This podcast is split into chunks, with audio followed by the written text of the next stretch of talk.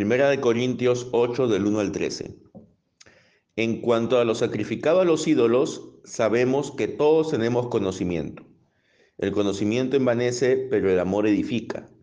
Si alguien cree que sabe algo, no ha aprendido todavía cómo debe saber. Pero si alguien ama a Dios, ese es conocido por él. Por tanto, en cuanto a comer de lo sacrificado a los ídolos, sabemos que un ídolo no es nada en el mundo y que no hay sino un solo Dios. Porque aunque haya algunos llamados dioses, ya sea en el cielo o en la tierra, como por cierto hay muchos dioses y muchos señores, pero para nosotros hay un solo Dios, el Padre, de quien proceden todas las cosas, y nosotros somos para Él y un solo Señor, Jesucristo, por quien son todas las cosas y por medio de Él existimos nosotros. Sin embargo, no todos tienen este conocimiento, porque algunos, estando acostumbrados al ídolo hasta ahora, comen alimento como si éste fuera sacrificado a un ídolo, y su conciencia, siendo débil, se mancha. Pero la comida no nos recomendará a Dios, pues ni somos menos si no comemos, ni somos más si comemos. Pero tengan cuidado, no sea que esta libertad de ustedes, de alguna manera, se convierta en piedra de tropiezo para el débil. Porque si alguien te ve a ti, que tienes conocimiento, sentado a la mesa en un templo de ídolos, ¿no será estimulada su conciencia, si es débil, a comer lo sacrificado a los ídolos? Por tu conocimiento se perderá el que es débil, el hermano por quien Cristo murió. Y así, al pecar contra los hermanos y herir su conciencia cuando ésta es débil, pecan contra Cristo. Por tanto, si la comida hace que mi hermano caiga en pecado, no comeré carne jamás, para no hacer pecar a mi hermano. Amén. Aquí, hermanos, el apóstol Pablo se está refiriendo a una situación que era común en la época en que escribió esta carta, porque esta carta fue dirigida a Corinto, una ciudad griega donde habían varios templos de dioses paganos. Y en esos templos se hacían sacrificios de animales para estos dioses. Entonces, una parte del animal era quemada en ofrenda al dios, otra parte era reservada para la comida de los sacerdotes y ministros del altar, y lo que quedaba, el resto, que era una buena porción del animal, se le devolvía a la persona o a la institución que hacía la ofrenda. Entonces, esta persona o esta institución normalmente con lo que quedaba del animal hacían un banquete. Este banquete podría ser eh, realizado en una de las salas del templo mismo. En otras ocasiones se llevaban la comida, la carne, se la llevaban a la casa para que allí puedan realizar el banquete. Entonces, la pregunta era, un cristiano puede aceptar la invitación de un pagano, de un amigo, de un familiar pagano para participar de ese banquete, ya sea en la sala del templo o en su casa,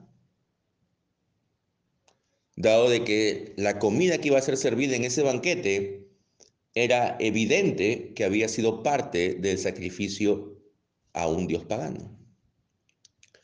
Esta pregunta es distinta a la pregunta si el cristiano puede comprar carne del mercado, que eso lo va a tratar el apóstol posteriormente.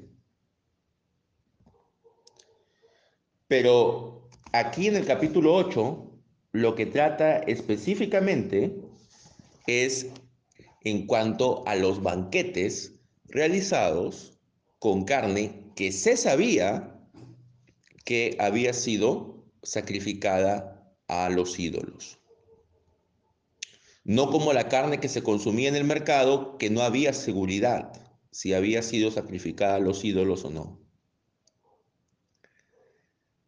Ante esta situación, el apóstol Pablo toma una postura en la cual él indica de que, si bien es cierto, está de acuerdo con aquellos hermanos que dicen de que los ídolos paganos, los dioses paganos no existen y por lo tanto todo ese sacrificio es inútil y por lo tanto esa carne puede ser consumida sin problemas. El apóstol Pablo está de acuerdo con ellos, pero al mismo tiempo les hace ver de que hay un grupo de cristianos, hay un grupo de hermanos que vienen del paganismo y que ellos todavía piensan que el consumir esa carne especialmente si se hace en una de las salas del templo pagano, significa participar del culto idólatra. Entonces, si este hermano, que es nuevo en la fe, que viene del paganismo, descubre a otro hermano que es más maduro en la fe cristiana, comiendo dentro de las instalaciones de un templo pagano, su conciencia va a ser dañada. Y eso puede hacer que este hermano, que todavía tiene restos de pensamiento pagano, pueda regresar a la práctica idolátrica.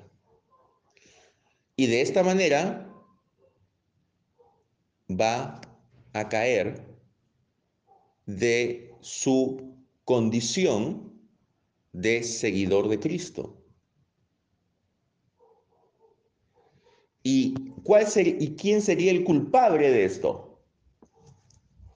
Justamente el hermano que piensa de que todo es lícito y de que por lo tanto puede comer sin problemas el banquete dentro del templo pagano.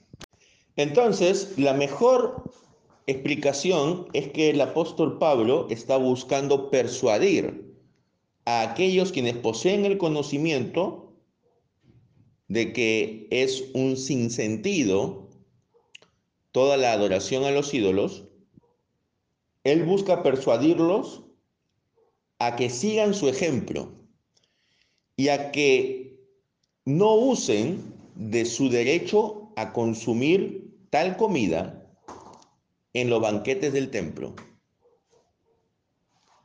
para evitar dañar la conciencia de los hermanos débiles que aún piensan de que hay una conexión entre la carne del animal ofrecido en sacrificio y el culto al dios pagano.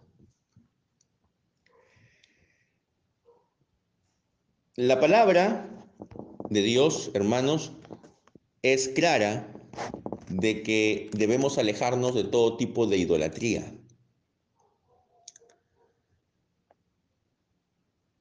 Cualquier adoración a un Dios que no sea el Dios verdadero es inmundicia delante de Dios. Y nosotros debemos tener mucho cuidado de no caer en ello. En nuestro contexto actual no hay dioses paganos, pero sí hay algunas prácticas paganas que se realizan especialmente en zonas rurales, como por ejemplo el pago a la madre tierra o llamada Pachamama, en las cuales hay una serie de rituales y luego puede haber una comida. Entonces, si un cristiano es invitado a este tipo de eventos, no debe participar. Porque aunque él diga de que, bueno, él sabe de que todo ese evento es una tontería, porque en realidad la Pachamama o Madre Tierra eh, no tiene un espíritu propio, sino es parte de la creación de Dios, él está formando parte de un culto idólatra, que es absurdo en sí mismo, pero que va a dañar la conciencia de hermanos cristianos que quizás antes participaban de ese culto y que no van a saber diferenciar entre alguien que participa solo de la parte de la comida a quien participa de todo el culto. Asimismo, hermanos, tenemos las llamadas fiestas patronales. En los pueblos, cada pueblo tiene su santo patrón. Y hay toda una práctica de sincretismo allí. Es decir, hay un cristianismo pero mezclado con paganismo. Y nosotros también debemos tener cuidado como cristianos de participar en esas cosas. Si participamos en la comida de la fiesta patronal, de alguna manera, y si lo hacemos dentro de las instalaciones del templo católico, de alguna manera podemos dar a entender que estamos de acuerdo con toda la celebración litúrgica. Y por supuesto nosotros como creyentes reformados no estamos a favor de estas celebraciones patronales. Entonces, también para evitar hacer caer a nuestros hermanos que están saliendo de ese tipo de religiosidad, debemos evitar participar de estos eventos. Por más que pensemos de que no tiene nada de malo el comer, porque el comer no está relacionado directamente con eh, la devoción que le, das, que le hacen a ese santo, pero algunas personas no van a poder hacer la diferencia. Y nosotros, por amor a ellos, tenemos que abstenernos. Pero hay asuntos que nos atañen de manera más cercana. Y ya no tiene aquí que ver el tema de la religiosidad pagana o sincretista, sino tiene que ver el tema de cómo ejercer mi libertad cristiana. Y la libertad cristiana tenemos que ejercerla con los límites que impone el amor hacia nuestro prójimo. Una libertad cristiana que se limita a sí misma de manera voluntaria para no dañar las conciencias de nuestros hermanos.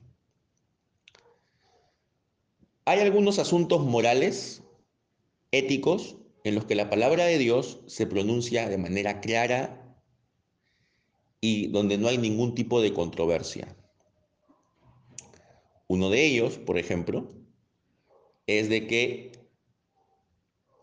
para que una pareja puedan vivir juntos y puedan realizar todos los actos propios de una relación marital, deben previamente haber hecho un pacto delante de Dios y de los hombres.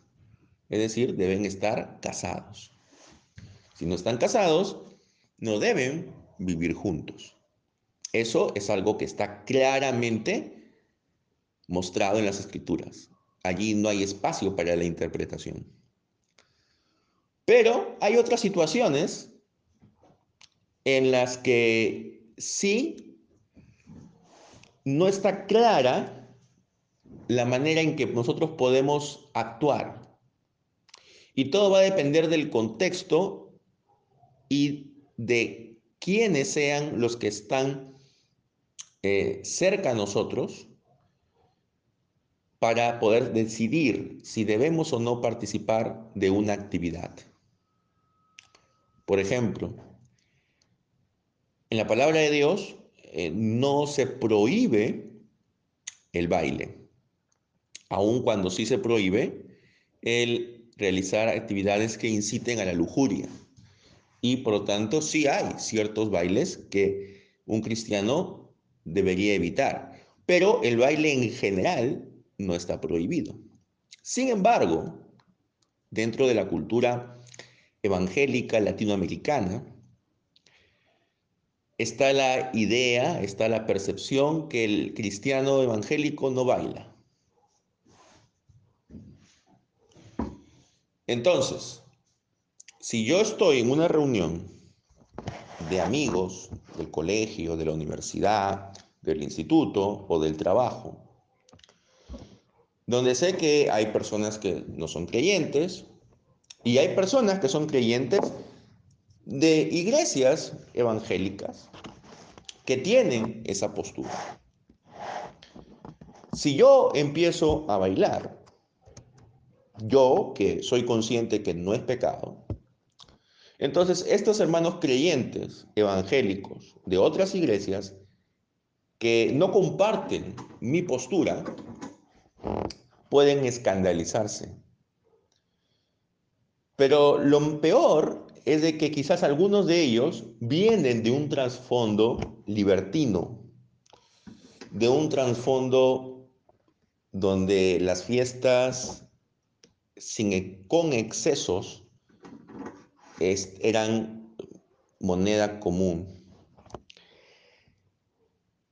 Y lamentablemente las personas buscan excusas para poder pecar. Entonces, si uno de estos hermanos nos ve bailando y ellos saben que nosotros somos cristianos evangélicos también, entonces van a decir, bueno, también nosotros podemos bailar entonces. Entonces ellos se van a poner a bailar allí, probablemente, pero el problema es que no solamente se van a poner a bailar allí, sino que quizás van a regresar a bailar a las discotecas, van a regresar a bailar a contextos, a ambientes que no son apropiados y van a regresar a su vida de antes. Lo mismo pasa, por ejemplo, con la bebida. Para mí, es muy probable que la bebida no es un problema. Me pueden servir un vaso de vino, un vaso de cerveza, y yo lo voy a tomar, y allí terminará la, la cantidad de bebida que tome. Pero si hay otra persona que está saliendo de un cuadro de alcoholismo y que está en esa reunión y sabe que yo soy un líder cristiano y me ve a mí tomando, entonces él va a decir, bueno, si él es un líder, es un pastor, es un anciano de la iglesia y lo veo tomando, entonces yo también voy a tomar. Pero el problema es que este hermano no tiene el dominio propio sobre la bebida que yo tengo. Entonces, este hermano fácilmente, cuando tome, va a tomar sin control, se va a exceder y se va a embriagar. Y la borrachera, la embriaguez, sí está claramente condenada en la Biblia. Entonces, debo ser consciente qué hago y con quién lo hago, y dónde lo hago, y para qué lo hago, con qué intención. Porque no vaya a ser que por gloriarme en mi libertad dañe la conciencia de otros. Ahora, hermanos, también debemos tener claro de que es el apóstol Pablo quien está apelando a los cristianos llamados fuertes, con conocimiento, está apelando a ellos a que se restrinjan y no hagan uso de su derecho. Pero lamentablemente, a veces también podemos caer en lo que se llama la dictadura de los débiles. ¿Y qué es esto? La dictadura de los débiles es cuando aquellos hermanos que consideran que estos temas como el baile, como la bebida, temas donde las Sagradas Escrituras dan libertad de actuar, ellos consideran de que no deben hacerse, ellos buscan imponer ese criterio sobre los demás y, y reglamentarlo de tal forma que aquellos hermanos que realizan estas actividades sean disciplinados, sean castigados. Esto el apóstol Pablo no llama a hacer. Lo que el apóstol Pablo llama es a los fuertes a que se abstengan por amor a los débiles. No llama a los débiles que impongan su criterio sobre los fuertes. Entonces, hermanos, debemos tener cuidado en cómo podemos encontrar el balance correcto entre cuidar la conciencia de todos los hermanos y al mismo tiempo no caer en el legalismo. Y es importante el que debamos aprender a hacer esto porque no debemos ser piedra de tropiezo para alguien por quien Cristo murió. Y si estamos pecando contra un hermano, no estamos pecando solo contra él, estamos pecando contra Cristo mismo. Porque el cuerpo de Cristo es una unidad y Cristo está unido a su cuerpo como la cabeza. Entonces, debemos ser conscientes de lo que hacemos y de lo que decimos. Y debemos tener claridad en nuestro accionar. Porque han ocurrido situaciones en que por no tener claridad, hay iglesias que lamentablemente se han desunido, se han separado, se han dividido por este tipo de temas, por un accionar inmaduro de la libertad cristiana por parte de algunos hermanos. Ahora, esto significa de que debo dejar a mi hermano de conciencia débil con ese, con ese pensamiento toda su vida y que no debo decirle nada? No, debo enseñarle. Debo decirle lo que la palabra de Dios enseña y que no debemos ir más allá de lo que ella enseña en temas de moral. No debemos pretender ser más sabios, ni más santos, ni más buenos que Dios mismo. Pero también debemos entender que las personas, especialmente si son personas mayores, y que durante toda su vida las han educado de cierta forma, es muy difícil que cambien de un día para otro su manera de pensar. Es un proceso a veces que puede durar años o incluso décadas. Y debemos ser pacientes y tolerantes. Y no debemos provocar a aquellos que tienen conciencia débil, no debemos buscar la confrontación, sino debemos humildemente enseñar acerca de la libertad cristiana para evitar rupturas, para evitar desunión. Porque como el apóstol Pablo dice, si el comer carne va a, va propiciar que mi hermano caiga, entonces no comeré carne jamás. Esa es la idea que debe de estar en cada uno de nosotros. Si el comer en una fiesta patronal si el tomar una bebida o el participar en un baile es ocasión a que uno de mis hermanos caiga y regrese a una vida libertina,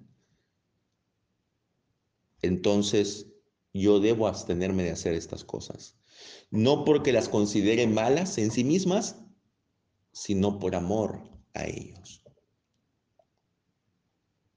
Que Dios nos ayude, amados hermanos, a poner el bienestar de los demás por encima del mío propio.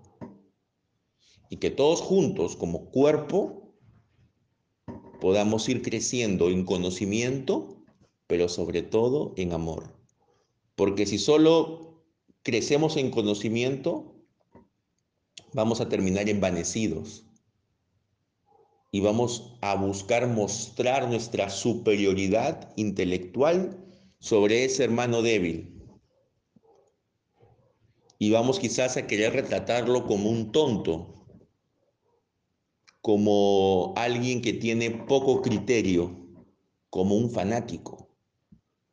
Y ese no debe ser la actitud nuestra. Por el contrario, tenemos que apoyarlo, amarlo y buscar que Él, bajo la luz de la Escritura y con la guía del Espíritu Santo, pueda entender algunas cosas. Y que Dios nos dé paciencia para poder hacer esto. Dios les bendiga a todos. Amén.